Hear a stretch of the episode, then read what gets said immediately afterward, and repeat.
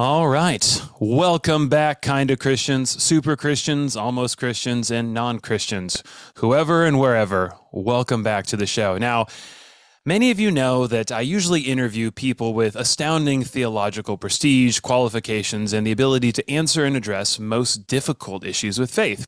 Now, I got tired of that and decided I'd rather have on some of my friends who don't know what they're talking about to help address some of these questions. Because when wrestling through the truth of God, it is important that we don't just listen to people with degrees and who can speak Hebrew and Greek, but the average person. And that is why today I'm very proud to bring you three really average people. Technically, one is very above average, and we'll start with him and let him do his introduction.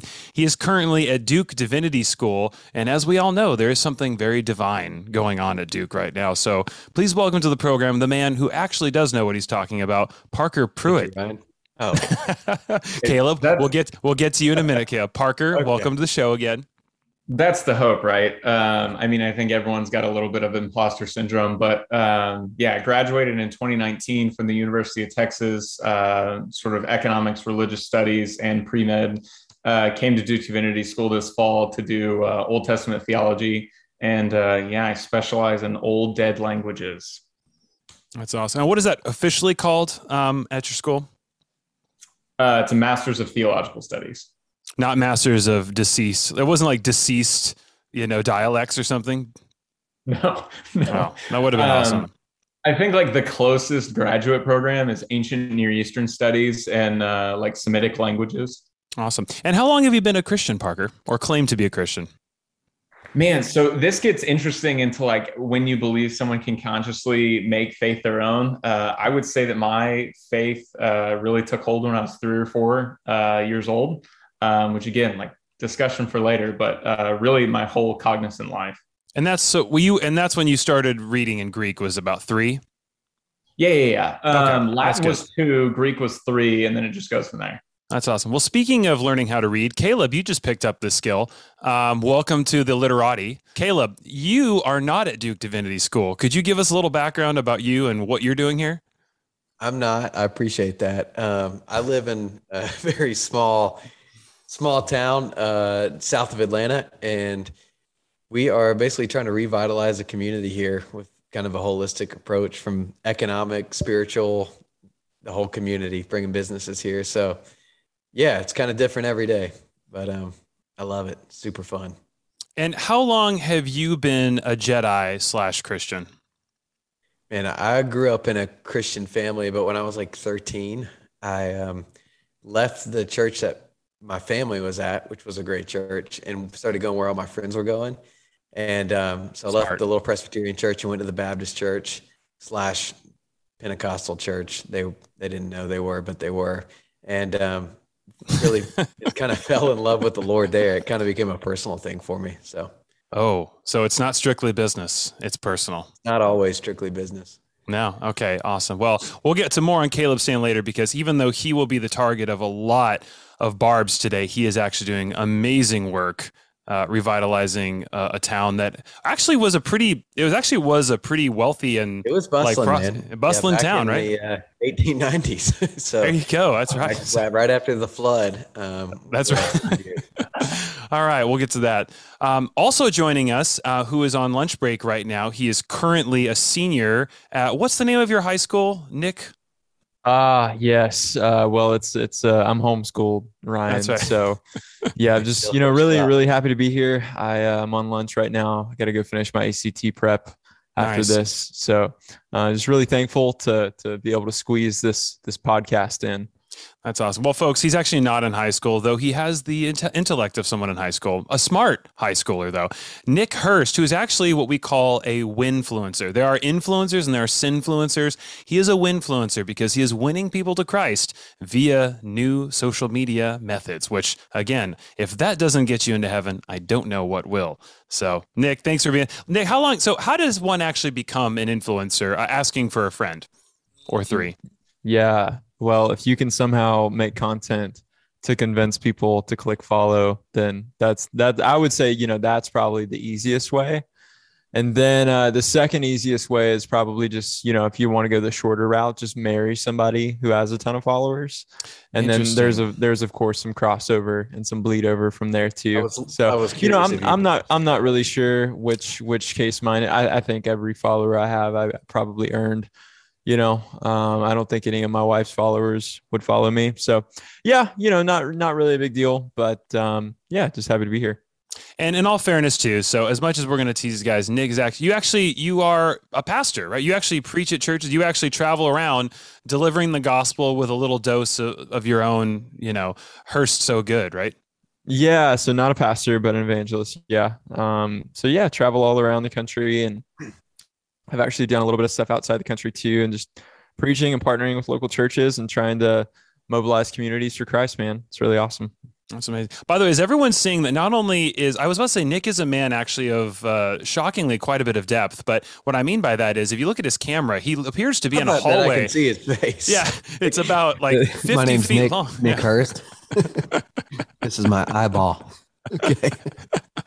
Yeah, Nick, are you in a long hallway of Valhalla? Like, is there like? Uh, it looks like you're in a like a museum. Yeah, no, this is a this is a this is a shotgun home unfortunately. I don't know why they call them that. It looks nothing like a shotgun, but nonetheless, it is quite a linear, long house, as one be- would say. That was beautiful. Whoever that was. Thank you. Structure or what? What? What did you say? Like a stacked townhouse like structure, or how we? No, uh, it is a shotgun home. You can Google search it if you would like. Great. Parker, we'll get to that later. We have that was actually that was one of our questions of faith. We'll have to ask. Doing it now. Yeah, we'll have to get that. So why don't we get to it? So today, guys, we're actually going to be addressing some of the questions that we've asked routinely on this show that scholars have struggled with. So I figured why not ask you guys? Because ostensibly one of you would have the answer to some of these. So every time we'll pick a new question box. Today, our question box is brought to you not technically by Audi, but it's an Audi box. So we're just going to give them free shout out. Way to go, Audi. Um, all right. So, who wants to go first? Uh, or should we cast lots? Or uh, Caleb, why don't you pick who goes first? Me. You? Okay. Yeah, all right. Caleb, first question for you. Major issue of faith that people struggle with. Okay. Pulling out of the box here. Were there dinosaurs on the ark? It's a good question. I'd love to give a good answer for this, but honestly, Ryan, I'm, I'm not a biologist. So I don't don't know if I can answer. And this. we're canceled. Thank you for that, Caleb. So, all right, but in all seriousness, let's let's actually think through this. So, so dinosaurs were a real thing. It's a I'm I'm half joking here, but people do seem to struggle with this. Is that and all creatures were on the ark, right? What do you think? What, what do you think there were pterodactyls on were. the ark?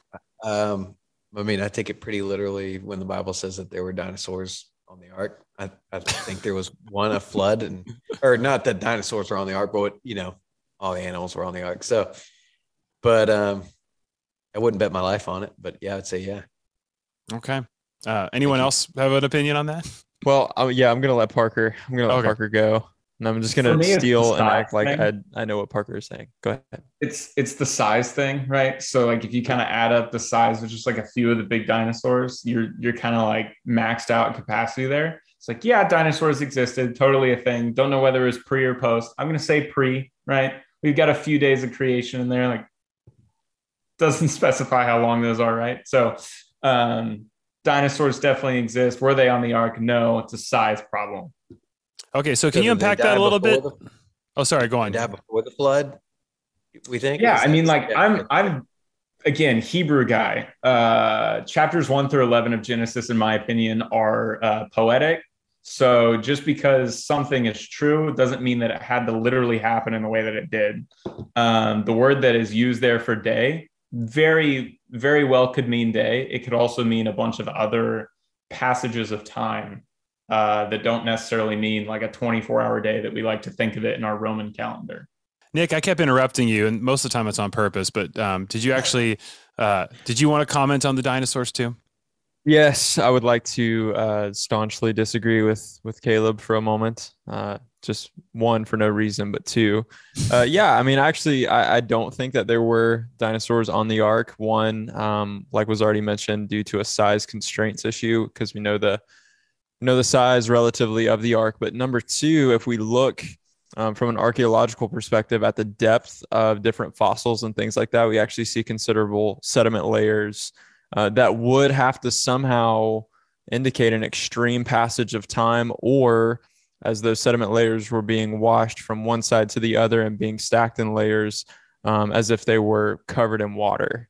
And so, just from an archaeological perspective, a bio- biological perspective, um, and then even probably from a biblical historical perspective, I just don't see good reason that um, that dinosaurs would have probably been on the ark. Interesting. All right. I think that's totally fair. And Caleb, this might be a good time for us to pitch our show that we had come up with, Jurassic Ark, where uh, a pterodactyl is gets loose and a tyrannosaurus is unleashed on the, the on the ark, and you see his goblet of wine, and he goes. I love that. I think yeah. it's real. I think I, they were yeah. they were that. Yeah, don't ruin it for me. Okay. okay. All right. um, all right. Well, actually, so Parker, you mentioned a really interesting point about Genesis. So that's kind of like a half joking question, but the reality is uh, there are a lot of things in Genesis that don't make a lot of sense to people. So since you kind of hinted at that already, uh, what Parker, how do you take Genesis? Because a lot of people, like you know, people's names rhyme with you know Shmaleb. Uh, they think, seem to think that Genesis is read as history, which it very well could be. It just could be like this happened and these are the events chronologically. But you hinted that there could be some elements that it's sort of mytho-historical or mytho-poetical potentially, or there's like it's it's a complicated book, right? Yeah, absolutely. And I mean, this is just true of the the entire Bible. And I, I want to start first by saying that I understand the entirety of the Bible to be holy scripture and fully authoritative. However, that doesn't infer how we derive truth from the text, right? So when we read the Psalms, most people would understand the Psalms like, oh, this is poetry. This is a song. This is a psalm of lament or thanksgiving or something. We're not supposed to take what is happening literally here. Like, God does not lead me beside still waters. He's calming my soul, right? Those are two, like, I don't go on a walk next to the river with God every morning, but He calms my soul. Psalm 23, right? Um, and so people have no problem saying, well, the Psalms are poetic and Judges is narrative. We're talking about how the Israelites, you know, came through Canaan. But in Genesis, for some reason, people have an issue parting out some portions of the book as narrative and some as uh, poetry. So I usually like to make the division uh, the primeval history, so Genesis 1 through 11, is largely poetry, has absolute truth within it, um, it's just how do we deploy that in a poetic sense or a narrative sense? And then 12 through 50, starting with Abraham and finishing with Joseph, we can take that literally as historical narrative. Anyone want to disagree with that?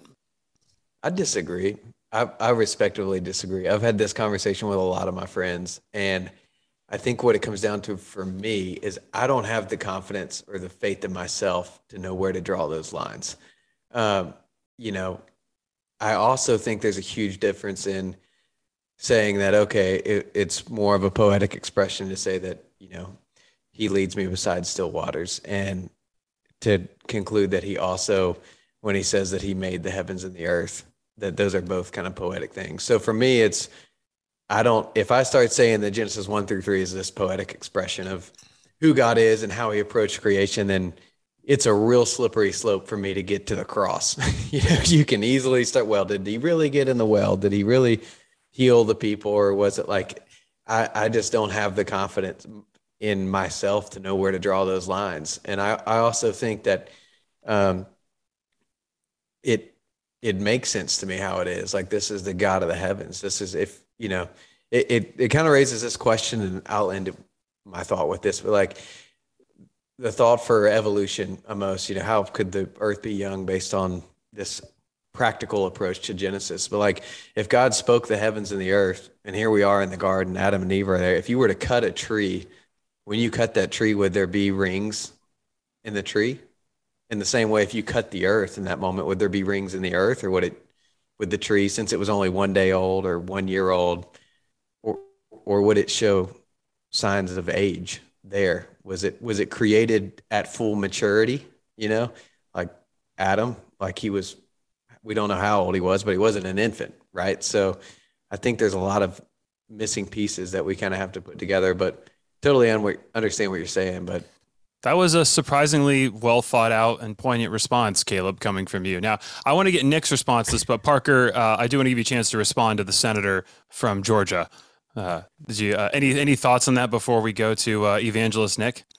Yeah, sort of my quick uh, response is just that I fear a lot of the same things, and so sort of the refrain that I ask myself prior to doing a deep dive into a particular section is, what if any attributes of God change dependent on my answer to this question. So, God created the heavens and the earth. Does it change anything about God, whether that happened in six days or six billion years? I don't think so. Does it change something about God if he resurrected or not? Absolutely. Right. Right. And that's sort of a good guiding principle, in my opinion, to sort of figure out what could be possibly poetic and what could possibly be narrative. I like that. Yeah. Did Father Buddha really show up at the well? like, right. no, that's a good. That's good, man. That's good. That's awesome. Um, all right, so Nick, I'm well, well. Nick, did you have any thoughts on Genesis, and is that something that you struggle with at all? Yeah, I mean, I think we've all had those questions before. Um, I'm definitely no exception to the rule by any stretch of the imagination. I mean, I just think that one of the most telling factors and one of the most telling ways to look at it is, is to survey the Bible and see what uh, people throughout scripture and throughout history from the biblical perspective actually thought about Genesis and what they thought about the creation story. I mean, I think we would all relatively agree that Paul, um, that Jesus built their case, built their understanding and their theological framework on sin and salvation based on a literal understanding of Genesis. I mean, Paul even quotes that sin came into the world through Adam. And so, yes, in Hebrew, Adam means man. All it means is a man. Um, but you know, from this perspective in which it was written, it is talking about a single man. It is talking about a individual. Like sin came in the world through the through this individual. And so, um, I, I, but I mean, I can see both perspectives. Like I see what Caleb is talking about when he says it's a slippery slope. And if we just start, you know, kind of unraveling things and like, oh, well, I guess it wasn't literal and trying to like stretch the Bible to make it fit like the understanding that we want it to fit inside of, then I mean, at the most basic point, like I think that could be to a degree deconstruction. But then on the other side of the aisle, I also understand that like, you know, of course there is poetry in in the scriptures. I mean, Proverbs is full of it, Psalms is full of it. Even uh, some of the prophetic books have a good sense of poetry to them. And so uh, I, I, just think that we need to, uh, at least this has been the case for me. I've just been saying a lot more, I don't know, and I'm not sure. And I want to do a lot more study in that before I start drawing lines in the sand and like, nope, this is exactly what I believe, or like, this is my perspective on it. And I'm unwilling to change. I'm unwilling to waver um, on like I think I'm unwilling to waver on the primary issues like sin, salvation, like the basics and cores of doctrine. But tertiary and secondary issues, I mean, I think that we can we can talk all day long until we're blue in the face. Uh, and I don't think, uh, like was already mentioned, it will change the character of God. But uh, but man, the primary things I think that those are things that we need to make sure that we're getting right and that we're um, having meaningful discussion about. Now, so you said Adam means a man. Is that what that means? Is that right, Parker? Doesn't it? Doesn't uh, Adam in Hebrew mean man? Yeah. So Adam or Adama means like man, and it also means like dust or dirt. Interesting. Because when you said a man, I thought you were talking. I thought you were making fun of Caleb's accent. Because mm. um, that's uh, Caleb. Is that how you say it in church? Is a man? A man. That's, that's right. we say Adam. okay, that's right. Adam. All right. Well, actually, this is uh, interesting. So, uh, Nick, this interesting segue into the question I had for you, and obviously we'll have a lot to unpack potentially with this one. Is you know, evolution seems to be this uh, fortress that uh, precludes a lot of people from breaking through into faith, and that it is ostensibly completely incompatible uh, with faith.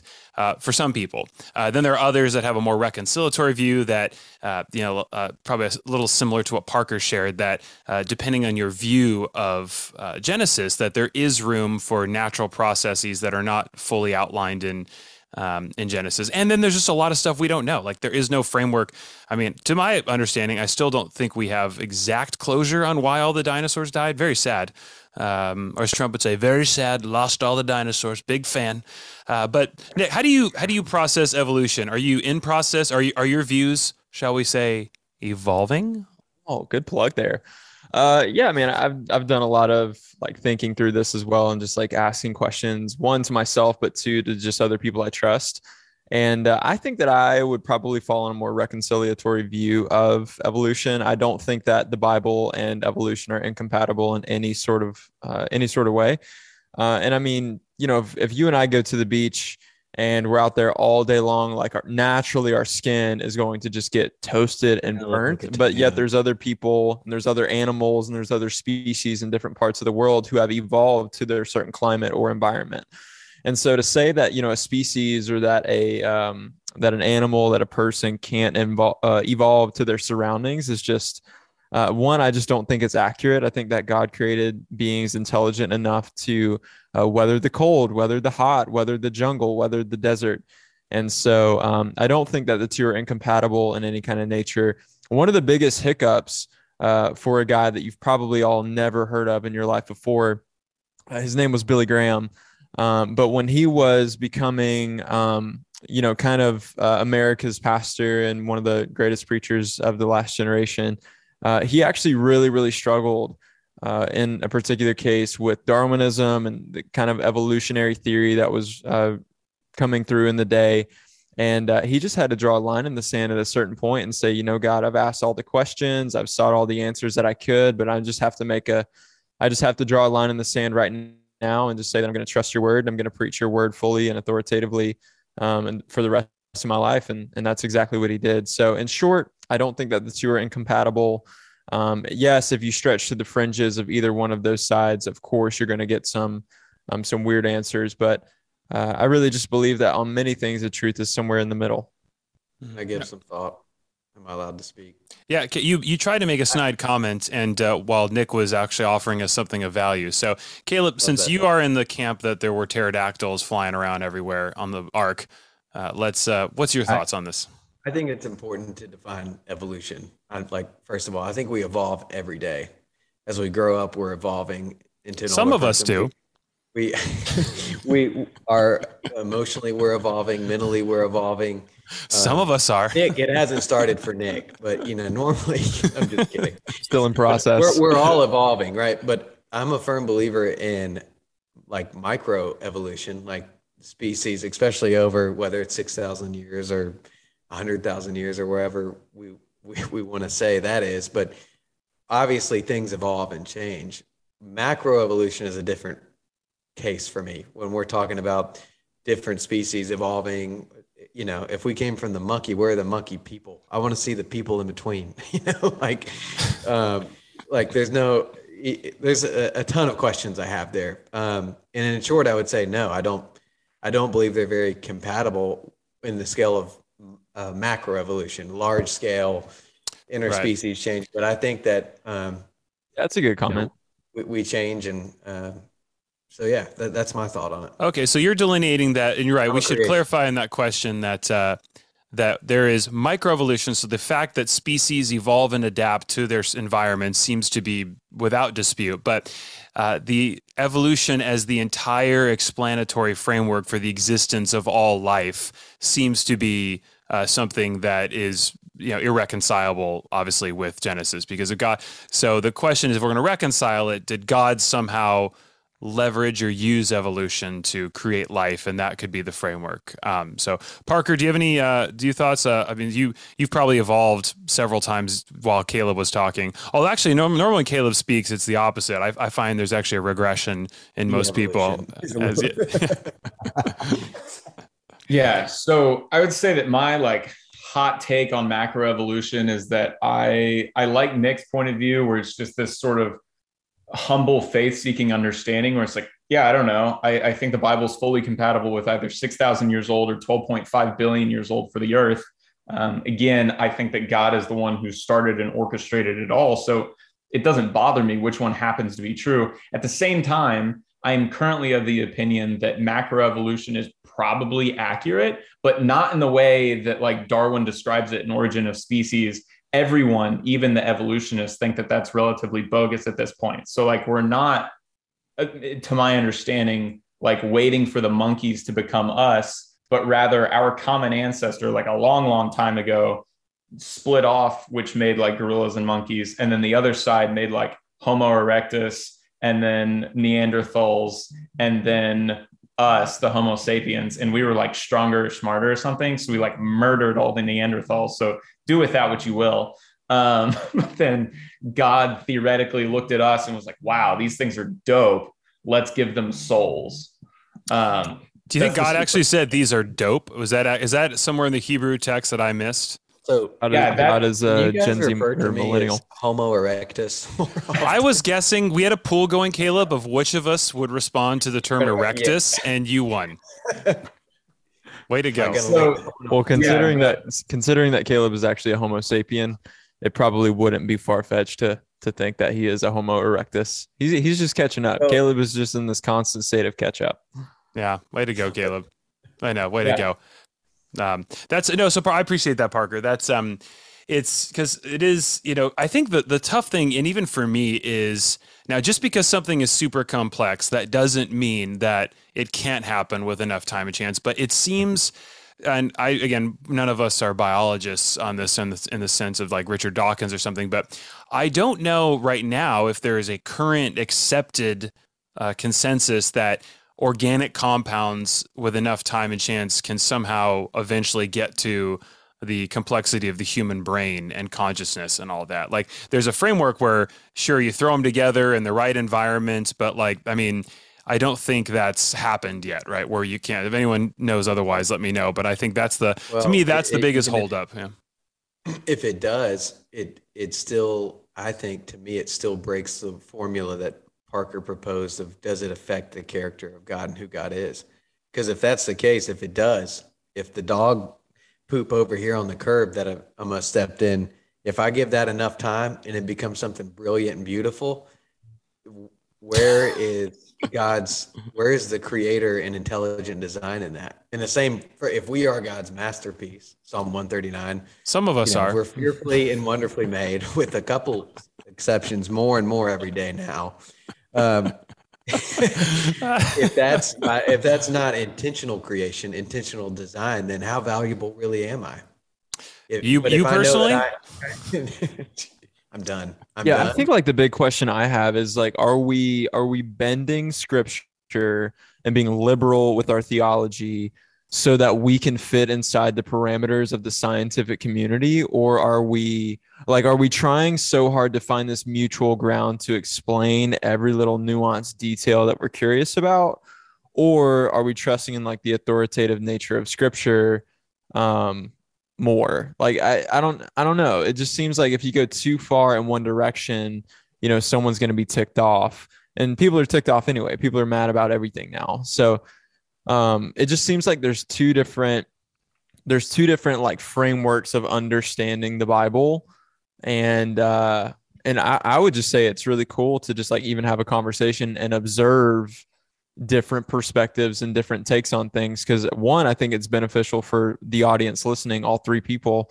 Um, but it's also beneficial i think for just us here to, to kind of peer inside of the mind of, of other individuals who may have different perspectives and takes than than we do you have more than three followers, and when you share this, I, I would hope so. Is that your engagement is going to be way down if that's all we have, and lost sponsors. So we're going to get that taken care of. So also Parker followed the same rule. He is married to someone with a great following as well. So way to go, Parker, on that. It didn't carry over those. So Nick, That's you're gonna have to help me out with that. yeah, we're basically counting on Nick to promote this. We know Caleb's Caleb. We're actually gonna uh, ask you not to share it. yeah. gonna subtract listeners. Yeah, so so de, de-evolution. Oh, you want to watch our score devolve? Gonna put this um, on the screen at the alternative. That's right. I also yeah, want to edit this too, since you said One Direction, and then we just cut to an immediate One Direction clip. That would just be because uh, you know that's what makes you beautiful is your inner beauty. Um, all right. Well, those are man. There's so much to talk about in Genesis. Um, I. Uh, gosh, the evolution is is a tough one, and I know that. But I guess the broader question, though, is that does science and faith seemingly commingle more than we realize. And, and Parker, I'm curious, you're since you're actually studying this professionally at a, a very prestigious uh, academic institution, do you find that in your school the general consensus is that it starts with the bible is true and that we got to fit science into that somehow? Or is there more of a, a position that you know science is true and we're just going to try and fit faith into that box and what we know about scripture? I think out of a place of desire, a healthy desire for social change, uh, most students at the school are approaching their academics with, I have this painful experience and our culture or our country is at a, a pivotal point, and I want to rectify that experience um, with how the scriptures or God can genuinely be good for the betterment of my relationships and the culture. I personally don't agree with that approach. That is the approach of what most of my uh, classmates and a lot of the scholarship being done, I, I think, sort of embodies. Where I think a lot of my professors are coming from, and where I'm trying to come uh, from in my scholarship, it harkens back to St. Augustine in the third century saying, um, all truth is God's truth. And when you recognize that, it frees you up to study a lot of interesting things. I shouldn't be afraid when I open Darwin's Origin of Species. I shouldn't be afraid when I open any theory or book or anything because if it contains truth, it will be compatible with God's truth.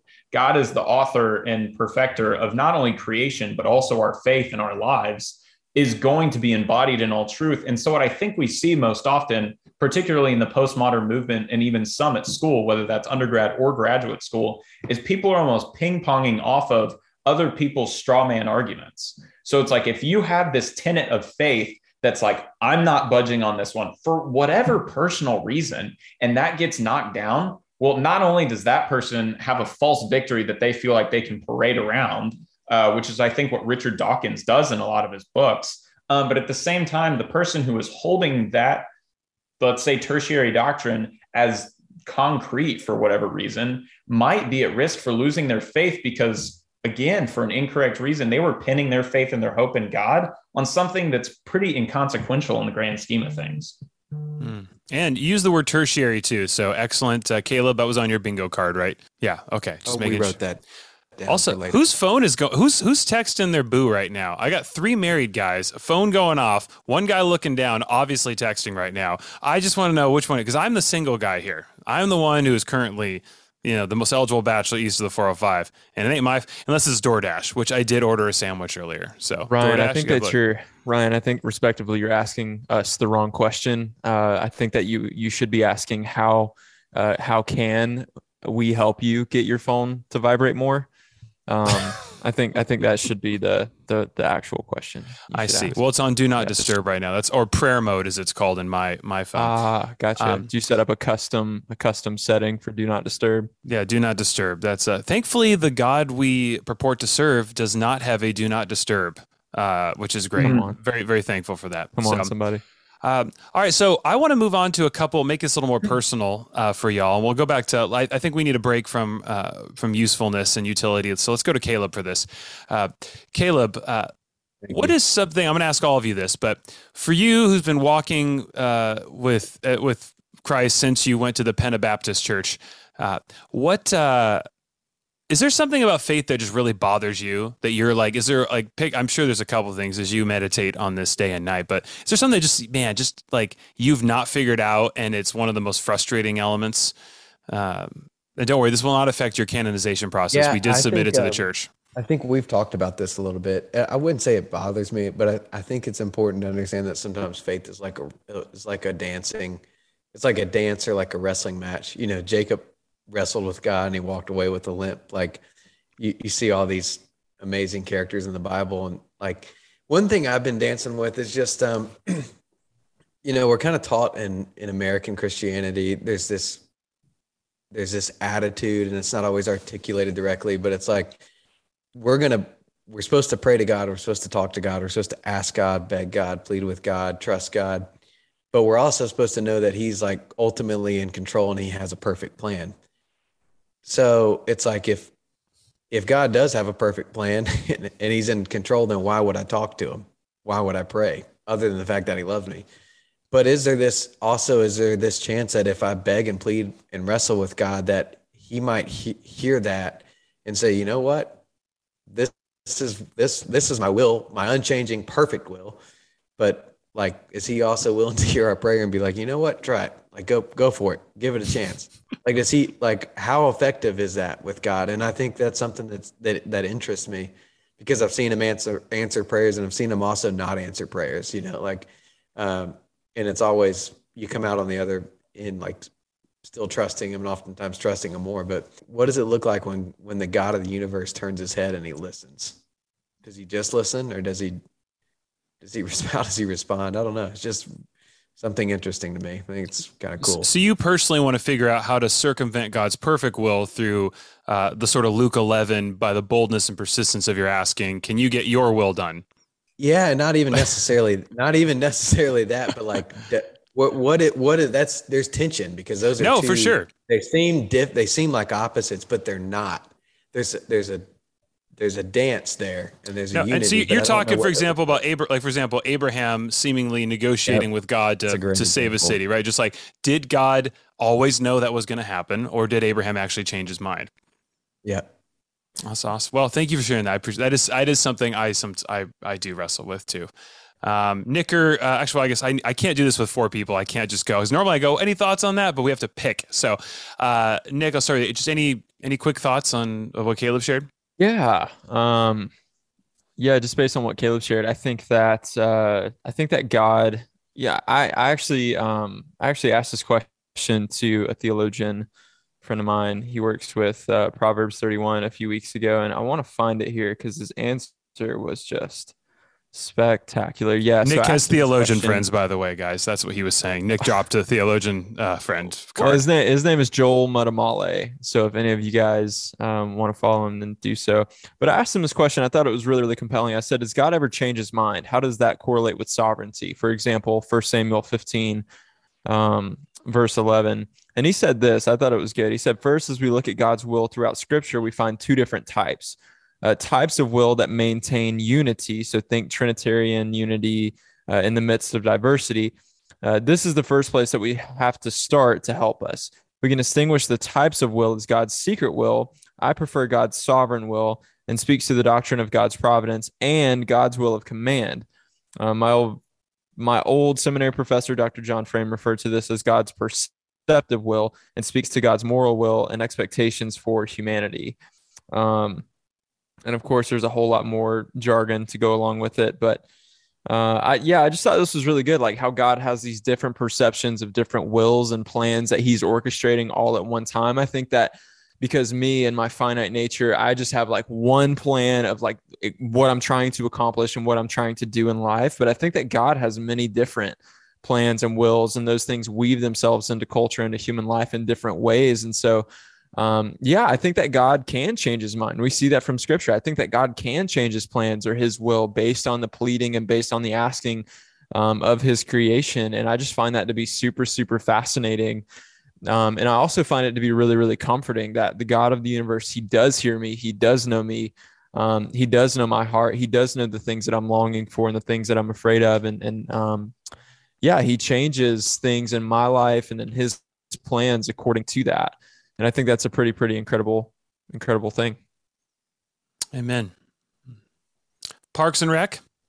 Yeah, I um I have a really tough time with this because I think it's it's a downstream question of ultimately the the issue of agency and causation uh, in the universe. Uh, is it us doing it? Is it God doing it?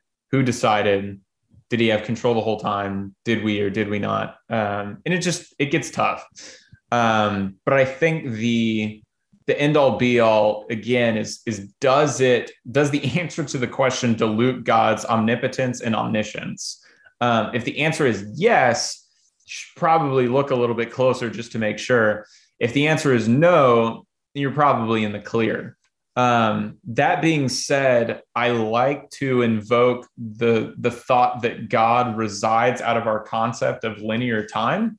Um, and with that, something that might seem like a change of mind or change of perspective to us, in reality, doesn't change the penultimate or the ultimate outcome of Him bringing and drawing closer to Him those who were called to be with Him in eternity.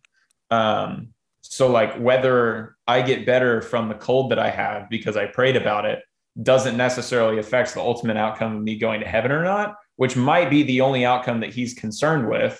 Mm. Uh, in which case he didn't change his mind about that, even though he was like, yeah, sure, like you don't have to be sick anymore.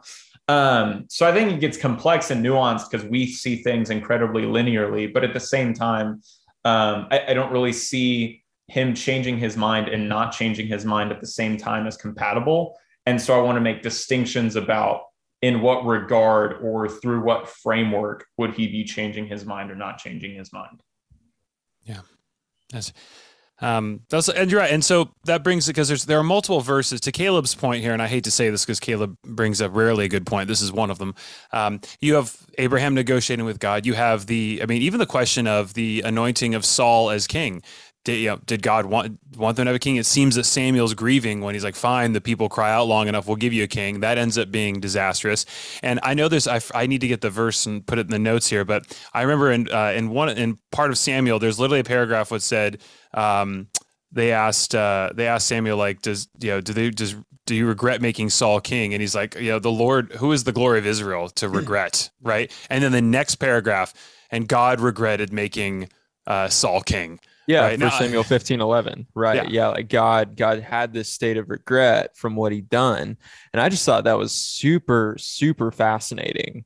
That like the God of the universe, who has a sovereign will, created someone knowing full and well what was going to happen ahead of time, and yet he regretted it. That's right. Let's pull it up. Actually, this so we've mentioned it twice now. Is like, does anyone have their Bible test? Who's got their Bible? Because obviously we all have this memorized, but I just want to account for different translations because you know Caleb's reading it in the uh, in Hebrew, and so uh, Parker, do you have the Duke Divinity version? It's an eighty thousand dollar book. Uh, yeah, it's the NRSV. I, let me let me throw this statement on that thought because we, we kind of unpacked it. Y'all help me articulate it. I here's what I think. I think I fully believe that God can hear our prayer and answer it according to our prayer, even if it's a if it's a change or a pivot. I also believe this is what's crazy, and I think it's okay that He's fully sovereign, that He knows what we're going to pray because He's all knowing. He's outside of time and space. So therefore, He doesn't change His mind if He know what's coming. I believe that too. So I think I think I believe both. Inception. I think I think that's okay. I'm okay with that. So that's where I'm at. Do we have the verse? Because uh, I want to see. There's yeah. a, there's two paragraphs where it's like the glory of Israel. Who is he to regret? And then God regretted. Parker, you want to read it?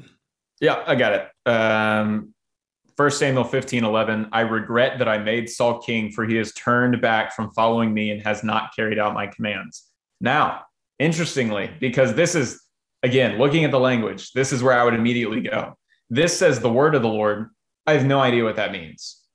If it was the Lord saying that he regretted, why would it not say that the Lord said? Because First Samuel 16, verse 1, it says, The Lord said to Samuel. Right. They're different. Okay, so you, you've got two texts mm.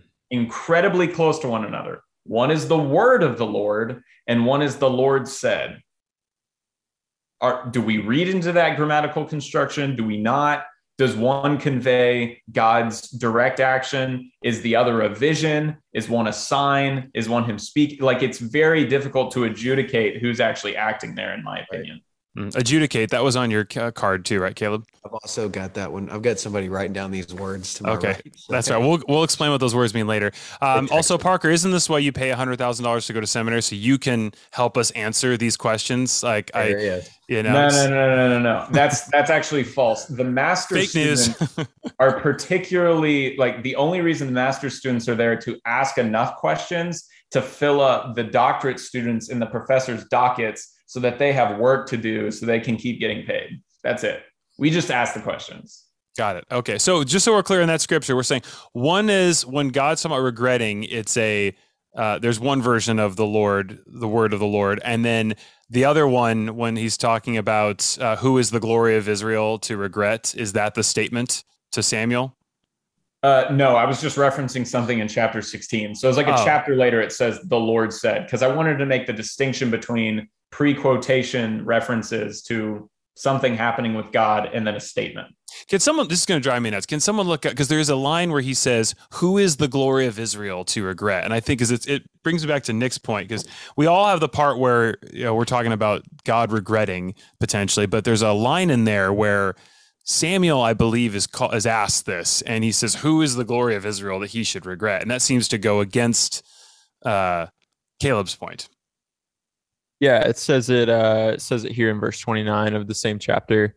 Um, says, "He who is the glory of Israel does not lie or change his mind, for he is not a human being that he should change his mind." Okay, whoa. Now I just rethinking everything I just said. So he, the glory of Israel does not change his mind. Um, yeah, does not lie or change his mind, for he is not a human being that he should change his mind. Yeah, why would a perfect God have to change his mind? Yeah, exactly. So that's what I was getting into when I when I see and um I just see in scripture and I see, you know, from different people who are way smarter than I that there is kind of a lot of mutual agreement upon this idea that God has through time had several different wills at one time. Um, and we can choose, you know, based on our prayer life, based on um, the actions and the decisions that we make, like what line and what will that we're following God in. And God already has the end in mind for whatever choice that we're going to make. Um, but I just thought that was really, really fascinating. So, like, we know that God never changes his mind. Our prayer life is not merely something that we're doing to convince God. It's like, God, if I could just convince you to change your mind, God, if I could just, you know, try and alter your plan here for a second. Uh, but it's really the sovereign will of God saying, like, you know, how will this play out and will this play out in a way that's for my glory in the end and for the good of the world? Um, and sometimes the answer is no and sometimes the answer is not yet and sometimes that answer is yes just like you know sunday school teaches us. But uh, it's a really really fascinating thing to think about. It's like marvel's multiverse like loki kind of. So this is interesting. There are multi the, the multi patent that's right. One. God had God had the multiverse God. long before that. All right. Well, we gotta as we're because uh, we're time is slowing down uh, as it often does when I talk, but uh, we have to get uh, we have to get moving on here. Uh, Nick, since we got you warmed up and buzzing right now, as we got you into Samuel, which I know gets you gets your blood flowing. Um, what's something you struggle with? Uh, obviously, you are known as the perfecter of our faith in in South Carolina. But uh, what uh, what are things that you're struggling with, or is there a thing that you know is one of your pet peeves that you're working out with God? Yeah, man. One of the big things that I have just been struggling with, I've struggled with it in the past. I've struggled with it even recently. Uh, I see a lot of the church dealing with it today. Um, is just this like manufacturing of fruit um, that we see like in the Bible. Uh, we see, you know, the fruit of the Spirit. I don't need to recite those because uh, I think we all know the basics of what they are. But um I, I just wonder like how many people in the church today myself included at times have like tried to put on or manufacture uh, fruit of faith so that we'll be perceived or that we'll be looked on as acceptable by our community rather than like having such a depthful um, relationship with god that it just overflows as a result of our love for him and his love for us and uh, man, I think that's one of the biggest reasons for burnout and pastoral leadership. I think it's one of the biggest reasons of deconstruction today is that like people are tired of putting on, people are tired of like trying to manufacture a fruit um, in order to look or be perceived as or be accepted in a certain way. And as a result, people are just tired, and I don't blame them. And I don't, I don't see that it's the way that it should be in Scripture. Um, and then I think the other big thing is like you know, Paul says that uh, we're saved by grace through faith, um, not any works of ourselves, lest man should boast. But there is also this human element of like the pursuit of God and and the the love of God and a faith that we have in Him. Uh, but then again, you jump over to Romans one, and it says that you know no one has any excuse, for we've all seen creation. Um, and so yeah, just a lot of these like kind of back and forth wrestling matches that I've been having in my head, similar to what Caleb was saying earlier, uh, that have just kind of been, you know, I've just been trying to work those things out in my mind and work them out in my prayer life, and um, it's it's definitely uh, you know it never stops, and there's always something on the other side of it. But those are just a few of the things. Mm. Caleb, I know you've struggled with having fruit, um, and you're big on no GMOs. Uh, so does any of that resonate with you?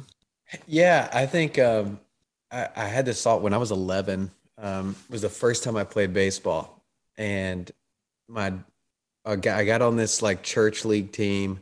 And before our first game, we had like one practice. We went to the big sporting goods store here, and I bought I mean, everything I could, the gloves, the like everything, all the stuff, the new bat, the new baseball, steroids. And essentially, what the steroids started young. what I was doing was I was, I was essentially, I know this is a stretch, but I was fabricating. Like I wasn't that good. There was no reason for me to go do all that. But I think it's human nature. And I think it's rooted in most of us as out of an insecurity that we can't always articulate, but we want we're going to fabricate wherever we are, even if it's a good thing, even if it's in church. So I, I think most of the time, churches, we've all been in, in organizations and in places where the motive isn't bad, but we're, we're prone to create and, to fabricate what we want to be, even if it's a little fake getting there.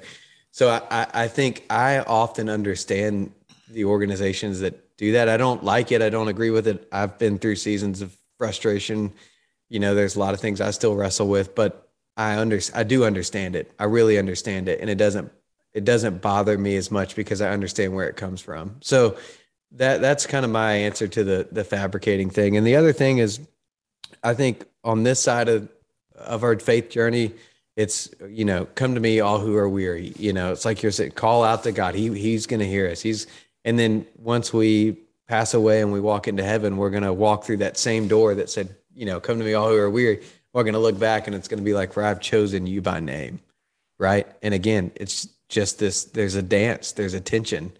And I think it's accepting that, that there's two sides to that. So that's kind of how I rest in that. That's my response. Amazing. We are getting uh, even closer. As St. Paul said, uh, the night is almost over. Our time is almost at an end. Uh, so I have to move this along, even though I want to get Parker's comments on the lack of fruit. But Parker, um, as someone who is uh, currently, you know, really digging into this, and um, you know, you and I have talked offline about this, about just the marvel of Scripture that as you study it more, is there something that is uh, as your education in this area has progressed? is there any new uh, Pandora's boxes that have opened that make this particularly frustrating or anything that's like irking you right now? Yeah, the biggest thing for me right now, both academically and personally, is covenant theology. So, what is God promising to who at what time? And mm. what does that include? And how do we receive it? Interesting. So, are you talking about the differences between promises, principles, proverbs, and kind of prophecies, and then where they are, and like what's what's for us today, yeah. like Jeremiah twenty nine eleven, all the stuff that goes on your coffee mug. You know, is that? For- I would say that that's appropriate, um, but I think a lot of it too is like, okay, from Adam to right now, who is being invited into the fold of eternity with God, and why, and is God locked into that? And if He is locked into that, does that in one way, shape, or form limit his power or not? And either way, how do we explain that in understandable language? To get that answer, you'll have to tune in next week. So I'm just kidding. uh, covenant theology. All right. Well, so you haven't figured that out for us. So you're going to work on that while we figure out all the other stuff. Is that kind of how we're going to go forward? Well, I've got a 20 page paper on Genesis chapter 15. I'll send it your way after this and we can. Okay. So that'll be available in the show notes. Terrible. Yes, absolutely. okay, great. Fantastic. Caleb also is like a courtroom sketch artist. He has drawn a picture of what everyone looks like on this call. Hustle. The side hustle on this. Um, all right. I want to finish uh, with uh, on an upbeat note. We've, we've basically deconstructed God for the last hour, repenting of it. Uh, I want to go a little lightning round uh, just to leave listeners. All of you ostensibly have had, you wouldn't be where you are today and you wouldn't profess to be Christians if you didn't have some experiential evidence of God in your life.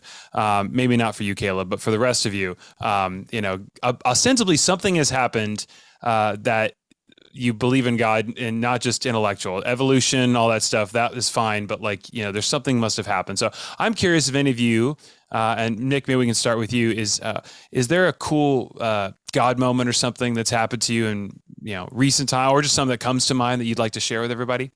Yeah, man. Well, I mean, I, I think the big one is you know just my story of you know i was once walking in darkness and now i'm walking in light. And i mean hearing you know jesus call you out by name like caleb was just saying a minute ago is really one of the craziest experiences that um, you could have ever faced. But uh, yeah man I, I think that you know just recently just seeing god answer the prayers of people around me I just had a call uh, literally less than two hours ago from um, two friends who have been uh, walking with God for a long time. Have also been praying to um, get pregnant and have a baby for quite a long time as well. And uh, they walked into these infertility treatments and they didn't have peace about it. And so they had a consultation meeting, no like actual work was done. And I mean, they've been trying for probably the better part of a decade. And wow. so they walked out of the consultation meeting and um, a lot of work. Yeah, they never they never went back. And uh, a week later, give or take, they they took a test and they were completely like they were pregnant. And so um, just seeing like how God wants to show completely His glory pregnant. in different ways. Yeah, co- yeah, completely. They were completely pregnant. They were nine months pregnant. Yeah, they were exactly. Yeah, it's just like they walked out of the meeting and like she had the baby the next week, and that's huge. That yeah. is answer prayer. Had the baby. Yeah, but um, but wow. yeah, I mean, just you know stuff like that, and I don't know. I think a lot of times I fall more to like the Sarah side of things sometimes, um, when she like laughs at God because uh, Abraham or God tells Abraham um, that they will have a baby, and Sarah like snickers at God. And I think I probably far too much fall on that side of thinking things that like, man, I don't know if God actually can do that. And then he does, and it just blows me away all over again, just like he did when I was 14. Um, so like six months ago. But um, but yeah, man, it's it's cool. God's been God's been really good and just showing me new stuff in new ways. That's awesome. Wow, that's that's uh, anyone who's going through that. It is it is tough, man. When people are, it's like it's tough too, especially in Christian culture when like everyone's ring by spring, married, and just popping out kids, and uh, a lot of friends walking through that, and it is tough. dude, also I'd be down to I, IVF. Man, that's that can get expensive. So you gotta have yeah. that. Yeah, you gotta have that uh, money multiplying. You gotta be a 10 mm-hmm. talent servant. You know. So, Caleb, what Caleb. about you? You've you've had a you've had a prayer answered or two. Obviously, I know that being on this show is obviously sort of a tremendous answer. This to would be prayer. my biggest confirmation for. That's right. Okay, is the fact that the three of us would take pity and welcome you here. That's it, man.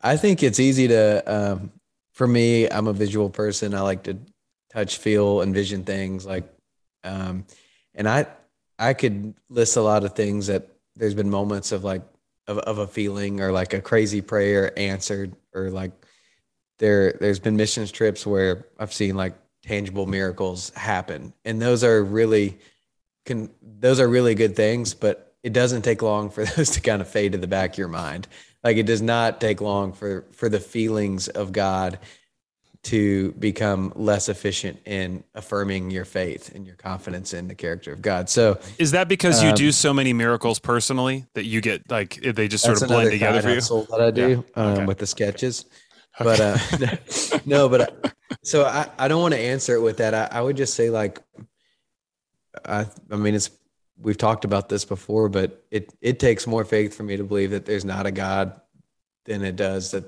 you know like I know that I'm here on purpose, and sometimes I wonder what that purpose is in this season. But I know I'm made. We wonder too, Caleb. Shut up. I love to create. I love to build, and I know that that had to come from somewhere else. Like I've been doing it since I was tiny. Like I know that there are things in me that that come from something higher and more powerful, and the gospel. That's what resonates with me, and that's where I see truth, like historical truth. I see the the spiritual things I've seen, the miracle, like all those things. That's where the most things line up for me. And I don't have all the answers, and I'm not by any means perfect. And there's still things of darkness that my spirit battles. You know, um, I'm not Nick, and I haven't been fully delivered and perfected yet. So, but um, yeah, man, that, that's it for me. I just know that I know that I'm on purpose. I know mm. that I'm here for a reason, and that's something bigger than me. I couldn't have done that myself and that's on purpose, folks, not on porpoise, which sometimes people, book. yeah, on, on purpose, on purpose, because on purpose is actually, yeah, me and Amen wrote that one. There's the porpoise driven life, which is a great calendar that he took of uh, dolphin pictures, but we'll come we to that. We did a coloring book off of Rick Warren's. That's um, right, the porpoise driven life. So a lot to be found there.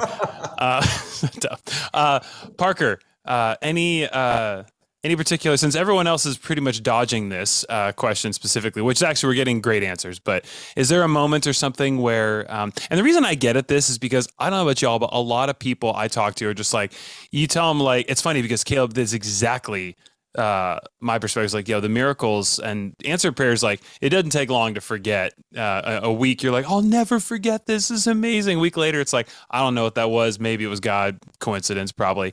Uh, and so like, yeah. And also if the Israelites, uh, you know, can cross the, literally if the seas can part, and then like a chapter later, they're like, let's go back. I don't even know if God's with us anymore. I'm like, all right, we'll be okay. Um, so you know, Parker, is there anything that stands out in your journey that uh, has been particularly formative for you? Uh, or are yeah. you going to be like these guys, just a, a progression of faith? No, I, so there, there have been a few, um, pivotal moments in my opinion. One of them finally, them, all right, let's go. yeah.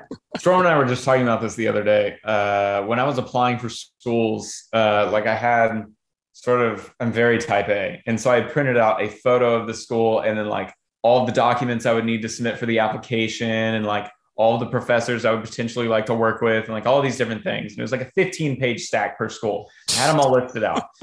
And uh, it was like 20 schools. And finally, I was like, all right, Storm, based on like economic possibilities, like home stuff, like actual research opportunities, likelihood of me getting in or whatever, like let's put these into two different stacks. So I had my like, let's apply here stack and I had my let's not apply here stack. And I was going to throw away my let's not apply here stack.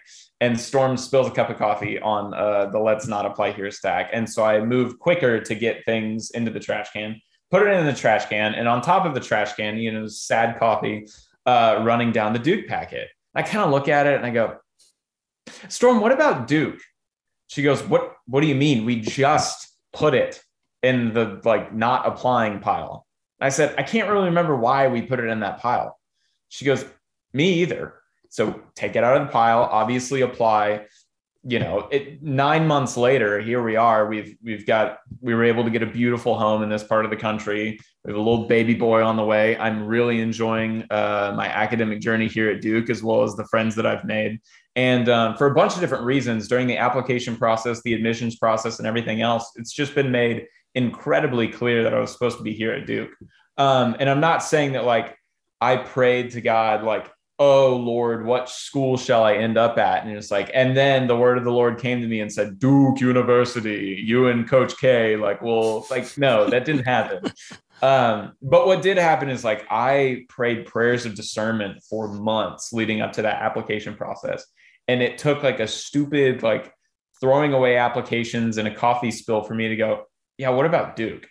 Um, and so again, like non-believers are going to say, yeah, you just looked at the application on top of the pile, but it's like anyone that knows the heart of God or has had one of these experiences, like that's it. That's what I'm talking about. Like that's what answered prayers look like. Um, so that was definitely the most recent pivotal moment for me. That's awesome. Do you remember what kind of coffee it was? Because that is there any little, chance that say the same thing? I've got a little bit. Can I do pour yeah. this on something? Yeah. So, yeah, so it, was it a dark for, roast? You know. for those that uh, have been to Austin, Texas, it was Picnik there, and it was their Mayan mocha. We're big fans of the Mayan mocha. You get that uh, brain boost dust or whatever, as well as some MCT oil. It's super fruity but delicious. I love it. Sponsorship. All right, that's so welcome, that's so pagan with Nick Hurst. Hey, I got a show right there, man. oh my gosh, guys, thank you. This was so fun. I uh, this conclude. We did this is our first episode. I mean, for the real fans, there'll be the like the secret, the demo tape that got leaked from last time. But this was the first ever kind of Christian and Friends uh, until we come up with a better title. But uh, uh it, has been real. It's it's been fun, but it hasn't been real, real fun. So yeah, it's a good line. We're, we're going to workshop a lot of what you just said. That's right. Starting with all of it. this um, is awesome. It's no, I appreciate guys. it. Thank you, y'all. I really appreciate you doing this, and uh, hopefully, y'all come back. And uh, Parker, would you leave us with um, what is a really fancy word that you've learned in your biblical studies that people can take home? At the very least, they will walk home with something. Unlike anything Caleb said, they'll be able to take this and impress people already. You know? Yeah, here you go. This this one's good. It was established uh, in one of the the church ecumenical councils. Uh, it's homoousios. That is the Greek term that describes the nature of Christ as 100% God and 100% man. Uh, people like died over it. So. Could like you repeat that one more time? Ousios, but homoousios. Homoousios? Okay. Yeah. Homoousios. All right. All right. Well, there we go. Quick. Not erectus. All right, Caleb. so, all right. Homoousios. All right. Well, here you go. Thank you so much. And on that note, folks, uh, we'll see you next time for Kind of Christian Friends. Doo doo doo doo doo doo.